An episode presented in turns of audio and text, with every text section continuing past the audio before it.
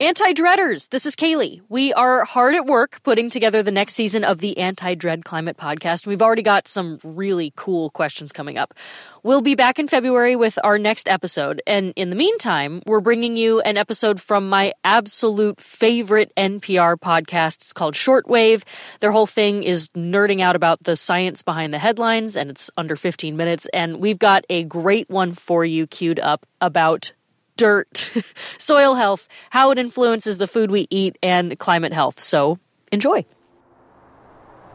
I have to admit, I tend to take dirt a little bit for granted. It's something I think about mostly if I track it in on the rug or if I need to wash it off the dog after we've gone for a hike.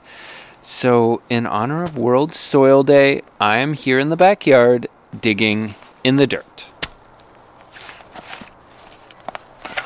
In this handful of soil that I just shoveled up, you know, first glance, it looks exactly like what you'd think. It's brown and crumbly, it's got some clay consistency because it just rained.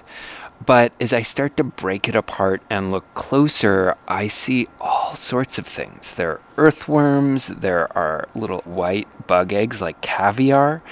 There's, you know, rotting little chunks of wood, and then just this web of roots and fungi all twisted together. If you put, you know, a handful of healthy soil, say a forest topsoil, if you will, undisturbed, on the palm of your hands and look at it, just think about how that amount of soil holds, you know, up to 10 billion individual living things in it. Wow. And those 10 billion individual things can come from anywhere up to five, maybe even more thousand different species.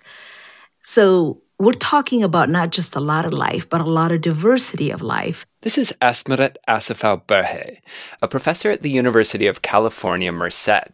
She's also currently serving as the director of the Office of Science at the Department of Energy. But her first love is that earthy stuff beneath our feet. Just don't call it dirt. As a soil scientist, I don't like the D word.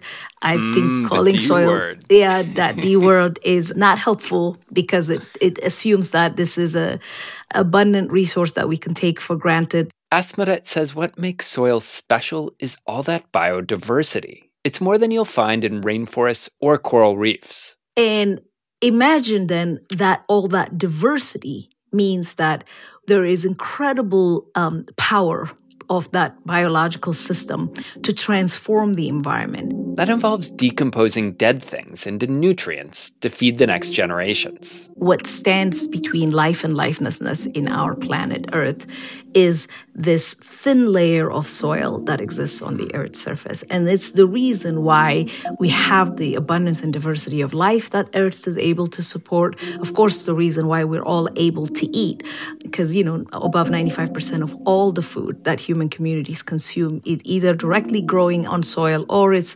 animals that fed on those plants. But while people have spent centuries maximizing how much we can grow from the soil, it's really only in recent decades that we've realized that soil also plays a huge role in storing carbon and regulating the planet's climate. allowing plants to grow means plants can take out CO2 from the atmosphere. Mm-hmm. Because soil has these minerals, they're able to lock in the carbon in almost like a, a soil bank kind of situation. The total amount of carbon stored in soil is more than three times the carbon in the atmosphere. And every day, humans release a chunk of that carbon through all the things we do to grow crops and livestock. Things like cutting down forests, tilling soil with machines, and planting year after year without giving fields time to recover. According to the UN, about a third of the world's soil is now degraded. Especially if it's uh, physically disturbed by tillage and other activities, and a rainstorm moves through, um, you know, significant amount of soil can be eroded within days, you know, even not shorter. But it takes close to a thousand years to be able to produce an inch of soil. That's how precious this resource is. Today on the show for World Soil Day, we revisit our conversation with Asmeret Asefaw Berhe and play in the DIRT, exploring all the ways healthy soil makes for a healthy world. I'm Aaron Scott, and this is Shortwave, the science podcast from NPR. Asmaret, can you start out by giving us a sense of how much carbon is stored in the soil around the world, and then the role that that is playing in climate change? Yeah, so there's um, interestingly, we don't actually know exactly how much carbon is in soil. Part of it is because of the diversity of soil types mm-hmm. um, and ecosystems. But we have a very good estimate of what it's likely to be. And it's likely to be on the order of about 3,000 billion metric tons of carbon. Which that sounds like a lot. It's a, it's a lot. it's a lot more than the amount of carbon you have in all of the world's vegetation, all huh. the atmosphere, actually putting them together and twice over. Wow. And okay. yeah, so it's a lot of carbon. But historically, what has happened is the amount of carbon that has been um, coming into soil from via photosynthesis primarily um, has not really changed significantly, but the rate at which carbon has been leaving the soil system has been um, increasing. And that's because of the disturbance with intensive cultivation systems um, that I mentioned earlier. Um, and so, in the last 12,000 years or so that human communities have been engaged in agriculture, the estimate is that about 120 billion metric tons of carbon that was in soil, just in the top two meters of soil, has been released to the atmosphere. In particular, the fastest rate of loss happening um, since the Industrial Revolution. So a lot of carbon that was in soil has been released to the atmosphere already. And we run a risk of hundreds of uh, billion metric tons of carbon being released to the atmosphere if we don't do something about global warming um, in the next couple of decades or so. Because remember that a lot of the carbon that exists in soil it exists near the poles in Arctic environments in areas that have been covered by ice for long periods of time. Mm-hmm. And the thawing and the draining of the permafrost means that carbon that had been trapped in that ice for long periods of time is now going to be oxidized, making this problem that we have even worse. So, as we think of ways to address the carbon in the atmosphere, I mean, there's it's very popular the idea of plant more trees. They'll suck up the carbon. Can you talk about some of the solutions there are for the soil of how we go about addressing its degradation and and increasing the amount of carbon that it can be pulling out of the atmosphere? Yeah, so uh, planting more trees is a good idea from many parts of the world.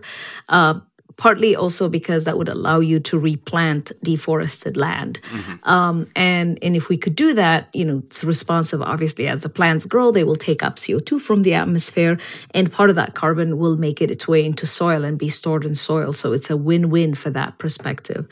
Um, but that's not the only uh, mechanism that we have at our disposal. First, we can minimize the disturbances that the soil system is experiencing from things like tillage by reducing the excess amount of agricultural chemicals that are added, by bringing back residues um, and other sources of you know organic matter like waste products back into the soil whenever it's possible so that so the nutrients compost. make their way past compost and things like that. So all of that can make a huge difference. It's important though to remember that there's a variety of options out there and they're appropriate for different types of environments. So for example um, the big part of the world is savannas and grasslands. Mm-hmm. And grasslands themselves are actually extremely effective in carbon sequestration, in soil in particular. So I wouldn't be advocating, for example, to put back trees where the ecosystem conditions dictate that this is more favorable for grasslands.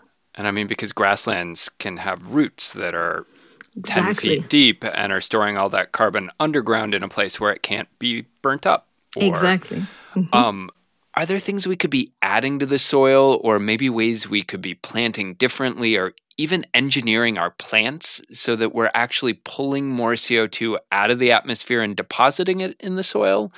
For example, I know that you've been looking at things like adding biochar to the soil, or basically a charcoal made from burnt plant material yeah, no, there's a whole bunch of uh, options out there. Some of it includes biochar, which had been shown to allow better water and nutrient retention in soil, meaning favorable plant productivity and, and carbon sequestration. Um, there's also efforts to put back deep uh, rooted perennial grasses, for example, which, as you said, not just put a large amount of carbon in soil, but do so at deep soil layers where it's likely to persist for long periods of time. Um, there are efforts for genetically modifying plants in one way or another so that they can have extensive deeper rooting kind of components that then allow them to contribute to uh, carbon sequestration. There are a number of things we should be doing with the waste products, including municipal waste, I think is a really important component. Which is to say human waste, right? Human waste, animal waste. So just waste derived from living things, basically. All of that has an important role to play in bringing back the residue, the nutrients, the carbon um, that could help with rehabilitating soil and making it even more capable of sequestering atmospheric carbon dioxide. So there's a number of these efforts. Um, I, the important ones in terms of their fast rate of magnitude for carbon sequestration, for example, are um, putting back uh, wetlands um, and mangroves because they have a very high rate of uh, carbon sequestration. So there's a number of these efforts that we could do that are appropriate for a variety of environmental settings. We humans are facing a lot of crises on this earth, but Asmeret says we can't tackle them separately. Just like that soil in my backyard was an integrated ecosystem, our atmosphere and our soils and our oceans, they're all connected too. And the good news is that means the solutions to our crises are also interconnected. We just need to dig in and get our hands a little dirty. Or soily. Happy World Soil Day, shortwavers. This episode was produced by Rebecca Ramirez, edited by Gabriel Spitzer, and fact checked by Abby Levine and Margaret Cirino. Beth Donovan is our programming senior director, and Anya Grundmann is our senior vice president of programming. I'm Aaron Scott. Thanks for listening to Shortwave from NPR.